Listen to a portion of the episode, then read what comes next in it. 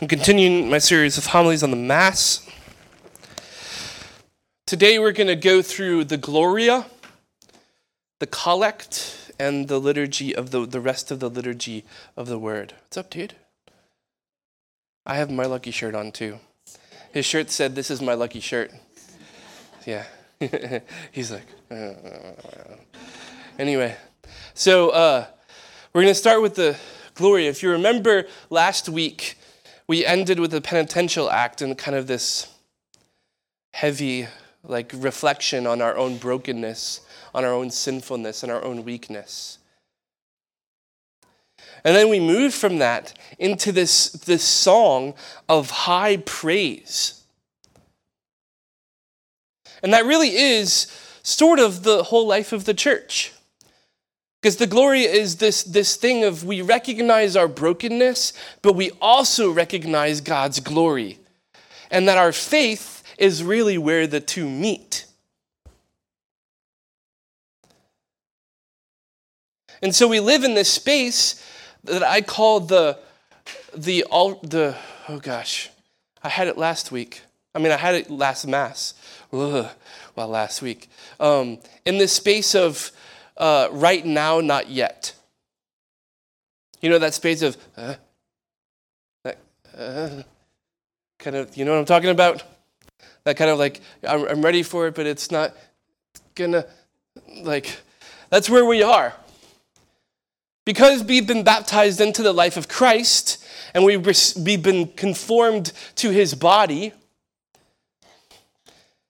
we, in a sense, already experience somewhat of some of the kingdom of God. But we don't experience its fullness because we're not in the heavenly kingdom. we're not there yet. So we're in this space of like one foot in and one foot out. This right now, but not yet. And the Gloria is this, this prayer of right now, not yet where our brokenness meets God's glory. So, what do we sing? Glory to God in the highest, and peace to his people on earth. These words should sound familiar, not just because we sing them every Sunday, but also because those are the words that the angels sang the night that Jesus was born when they the, the, the, choir of angels appeared to the shepherds what were they singing? Glory to god in the highest and peace to his people on earth. And so what we're singing is the song of the angels.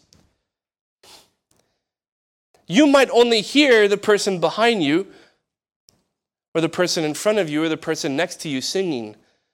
But the whole of the heavenly choirs of angels are singing with us when we sing glory to god in the highest.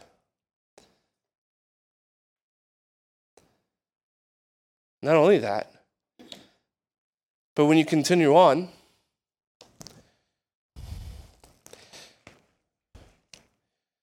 we praise you, we bless you, we adore you, we glorify you, we give you thanks for your great glory. Lord God, Heavenly King, O God, Almighty Father.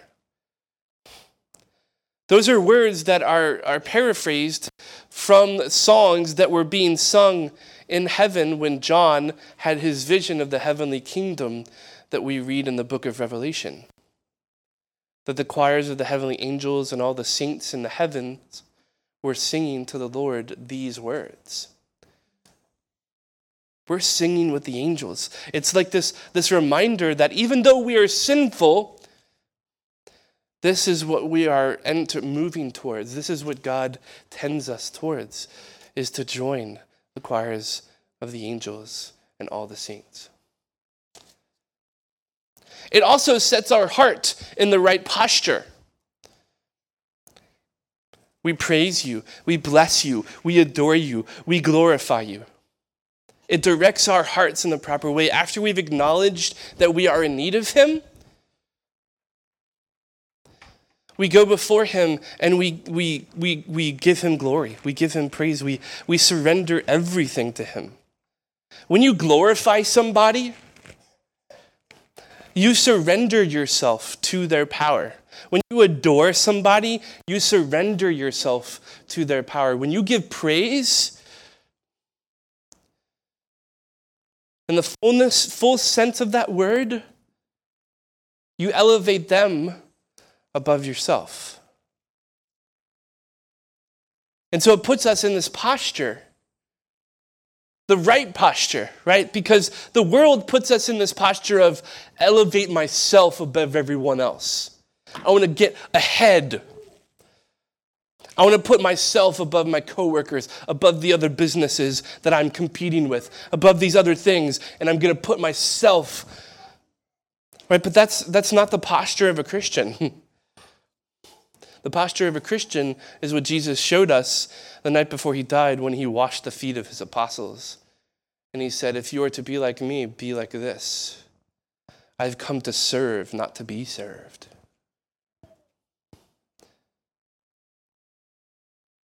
So it puts us in the proper posture.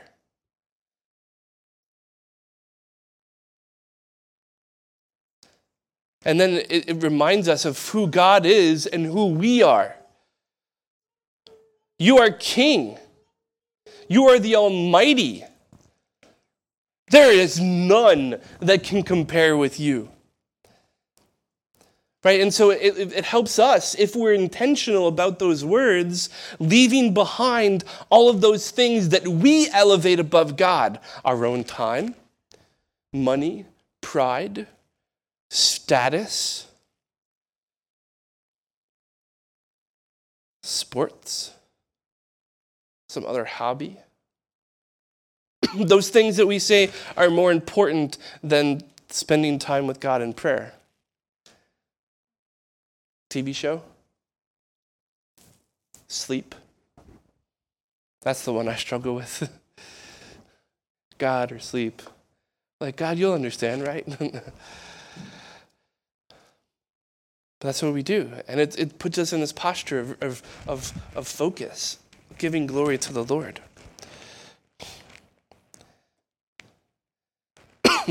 Lord Jesus Christ, only begotten Son, Lord God, Lamb of God, Son of the Father, you take away the sins of the world. Have mercy on us. You take away the sins of the world. Receive our prayer. Let these words ring off your tongue with intention. He is the only one that can save us, not the next president, whoever that may be, not the next whatever. Right? Only Him. Only Him. You are seated at the right hand of the Father. Have mercy on us and this, and this recognition that He's there drawing us to Himself. For you alone are the Holy One. You alone are Lord, nothing else but you. You alone are the Most High, Jesus Christ, with the Holy Spirit and the glory of God the Father. And the church says, Good job. Y'all did better than the, the, the 830s, like. Right? Amen. Now, the word amen is a Hebrew word that loosely translated means I believe. But it's not like an assent, like, you know, somebody's making an argument, like, yeah, I agree with that. Like, amen is like full, I put my full self and I put my full conviction into this thing.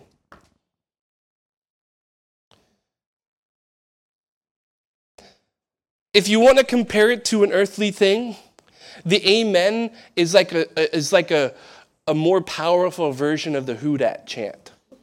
Like when you're at the Who Dat chant in the Superdome, in that moment, every single person is completely invested in that football team. Heart, soul, mind, body, everything. That's what that word is supposed to mean. So when we say amen, let us mean that amen.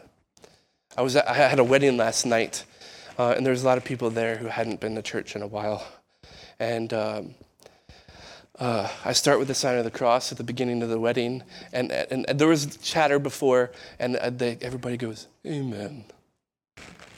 And I'm like, y'all, is this a funeral or a wedding? Like, we kind of forget that. Kind of forget that.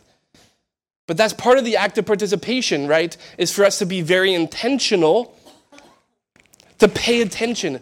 And I'll get to more to that in a moment. Okay. Said that, said that, said that. Okay. So then we go into the liturgy of the word itself. Actually, before that, we have the collect. The collect is the prayer that the priest prays at the beginning after we've said the Gloria. Now, normally when the priest prays, at least when I was in the congregation as a high schooler, that was the time for me to think about anything else but what was going on at Mass. who's going to be the quarterback today? Is it going to be David Carr? Is it going to be Jameis Winston? They're not going to tell us until the last moment. Wait, what? Um, no. What? I encourage you to pay attention to those prayers because those prayers are for you. And they help to direct our mind for the celebration of that particular liturgy. If you notice, they change each week. So I want you to listen to that prayer again. O God, who manifest your power above all by pardoning and showing mercy. Does that sound familiar? Is there something right there? Oh, remember your mercies, O Lord. Like, begin to see the connections. The prayers are connected to the readings connected to what's going on in the liturgy for that weekend. Bestow, we pray, your grace abundantly upon us and make those hastening to attain your promises heirs to the treasures of heaven. And what's beautiful about this that I did not plan is that this contains both the penitential act, Lord, have mercy on us, and the Gloria, the uh, uh, attaining the treasures of heaven. Both of it, all right there. In this little, like, 12 second prayer. If we aren't paying attention, it's going to go whoop, and we're going to miss it. Sort of like all the inside jokes if you watch The Office. There are all these little things that every time you watch it, you're like, I didn't notice that, I didn't notice that. That's why people watch it, you know, seven, ten, a hundred times. Not a lot of fans of The Office here. Okay. Okay. Then we get to the liturgy of the word. Everybody sits down. Now, the readings themselves, they're, uh, um, the book that is used is called the lectionary. Lectionary. Again, this is a very well used lectionary. There are four volumes of the lectionary there's a volume for Sunday. And within Sunday, there are three years of readings. So there's a rotation. Every, every year, starting in Advent, we start a new year of readings in the A cycle, the B cycle, or the C cycle. And then the other three uh, volumes, two of them are the readings for, for weekday masses. And there are two cycles cycle one and cycle two. And then the fourth one are the readings for all of the ma- other special masses. So that's a lot of readings. If you were to go to Mass every day for three years, you would hear 80% of the scriptures.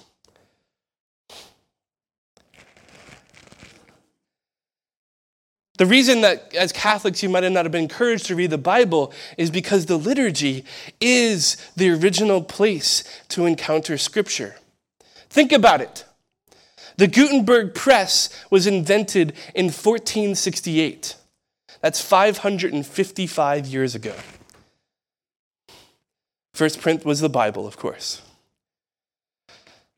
Now, I would say a Bible in most households probably didn't begin until around the 1800s.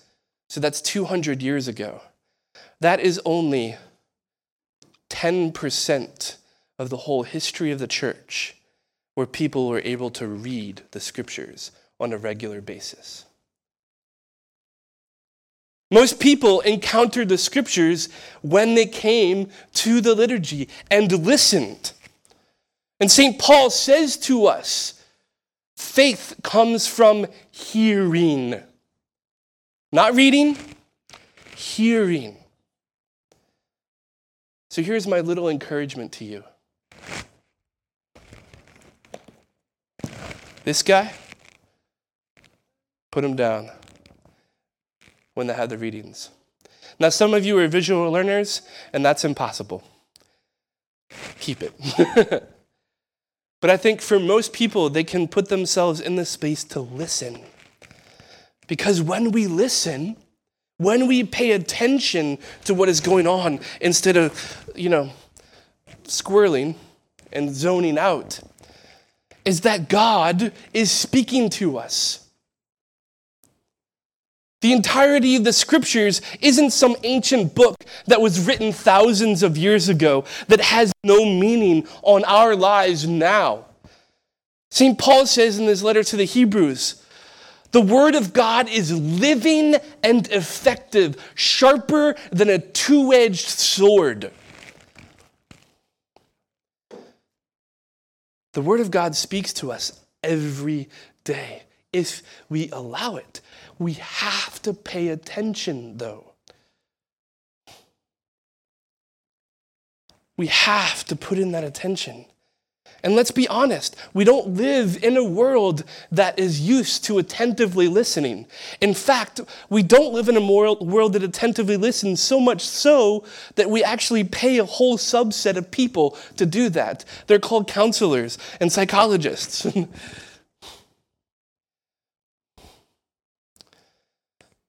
We live in a world that doesn't want to listen, but just wants to get their point across. Try to watch a TV show and there's anything but more than five seconds of silence.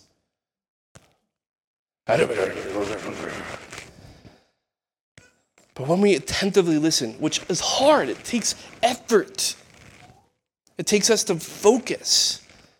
But when we are able to do that, oh my God, gosh, gosh, gosh, what am I trying to say? God speaks to us. I'll give you one example. Five oldest books in the scripture are the first five books. Tradition says that they were written by Moses himself, most of them. The book of Genesis, chapter 1, says that God made man in his image, after his likeness. Every time I read that, that speaks to me because it reminds me of who I am. I am I am not the sum of what I've done. I'm not the sum of what has been done to me. I'm made in God's image. I'm His. How many times are we like Simba? We go off and we want to be Hakuna Matata means no worries. And we need Rafiki to come back and hit Simba on the head and say, Simba, remember who you are. Boom, scripture just spoke to you. And the whole of scripture does that. If we're listening, if we're paying attention. It's this beautiful space of God's Word. So, what is being said? There are four readings. The first reading, if you pay attention, is an Old Testament reading. Always from the Old Testament. Now, except during Easter, it's the Acts of the Apostles. But for the rest of the liturgical year, it is the Old Testament. And there's so much going on.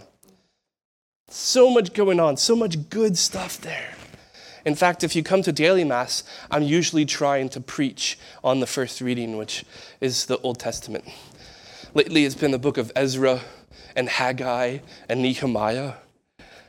Yeah, everybody's read those books, right? um, And then after that is the responsorial psalm. There are 150 psalms. Most of them are used, all of them are used in the liturgy. Also, sometimes there are other hymns um, from the Old Testament and the New Testament that are put there. But I encourage you to pay attention to those words as well, because the Psalms speak to the movements of our hearts.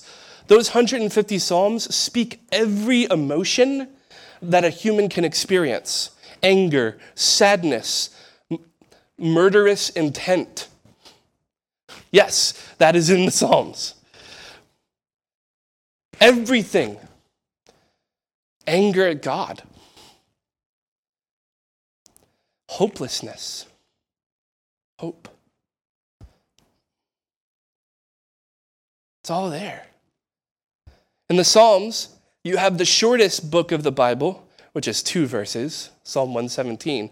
And you have the longest book of the Bible, which is 120 verses, and that's Psalm 118. This, this wealth of prayer. If you've never opened the scriptures, I encourage you to do that and open with the Psalms, because you'll never be disappointed. There's something in there you'll be able to relate to. And they're short and they're sweet, for the most part. 118 is not short. Then we have the New Testament reading. The New Testament reading is always one of the letters letters of St. Paul, letters of St. Peter, letters of St. James, letters of St. John. And those break open the Christian mystery.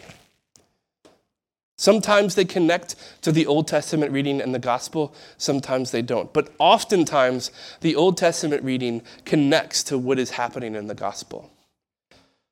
Like today right? It's talking about, the gospel was talking about, um, it's not who, does, who is God going to receive? Those who have re- received him, whether they were sinful before or whether they were not. Prostitutes, tax collectors, the righteous or the unrighteous. He says it's not, it's not how we think we are, but it's what we do, how we choose. And if we choose to repent, then God will receive that and forgive us, no matter how sinful we have been.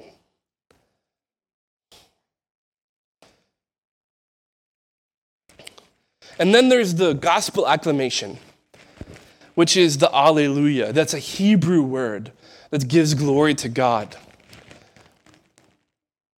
It's an ancient word. It's a word that Jesus had on his lips and would pray it often. And when we sing that, just as a reminder, because I kind of notice this, I hear this, the cantor will sing the Alleluia first by themselves. It's supposed to be this call and response thing. So they sing, and then we sing as a congregation, and then they'll sing the antiphon, which is usually some words from the gospel, and then we'll sing together. Does that make sense? Right? So we have that kind of that had that kind of eh, movement of going back and forth of this dialogue. And then we stand, we, are right, we standing for that to receive the word of God, in particular the words of Jesus in the gospel, which is always pro- proclaimed by an ordained minister. Because it just it's holy, it's special. It's the gospel. And those three years that I was mentioned before, A, B, and C, they correspond to which gospel is being read. So in year A, which we're in right now, we go through the Gospel of Matthew. Have you been paying attention to notice that every week we've been reading from the Gospel of Matthew? And then next year we'll read from the Gospel of Mark. And the year after that we'll read from the Gospel of Luke.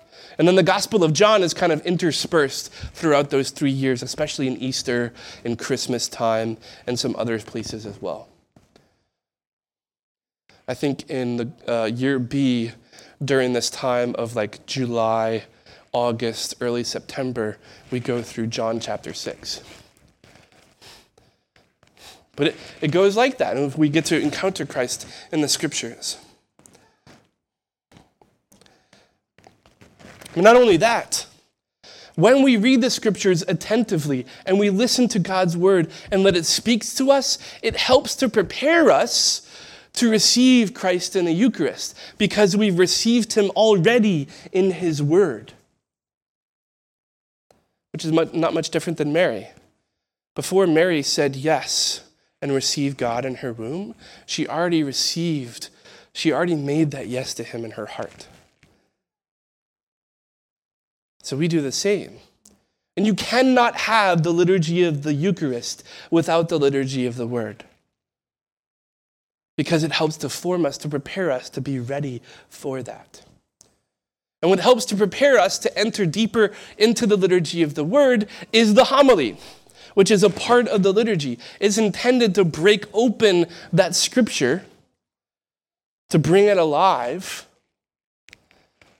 now, obviously, I've, i know that's ironic because I'm, I'm saying you need to preach on the scripture, and I'm currently not preaching on the scripture. But the Pope Benedict, in his, uh, in his letter, Sacramentum Caritatis, encouraged that at certain times you can preach on a, a series of homilies on some sort of catechetical topic. And I'm doing that for the Mass. So it's, it's not that I'm just doing this because I you know, uh, uh, there is an encouragement from uh, the Holy Father. So that homily is intended to break the, break the word open. It's not, it's not for me to, to spout what I think should be done with the world, how the world's a mess. It's not for me to, to talk on the topics that I want to talk about. It's about communicating what God is speaking and breaking that open. Homily is not about me.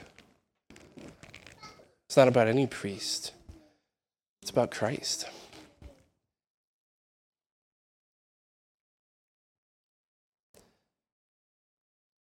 I've said a lot. I know this was long because when I looked at my watch at the end of the last Mass, I was supposed to be in the confessional already. so I said a lot. And it's going to be hard to take that all in. But I encourage you, take one of the things, whatever the thing that hit you, whatever thing that you remember, and bring that to Mass next week and implement it in your active participation. Let this, this Gloria and the liturgy of the Word be something that can be broken open and become more alive for you.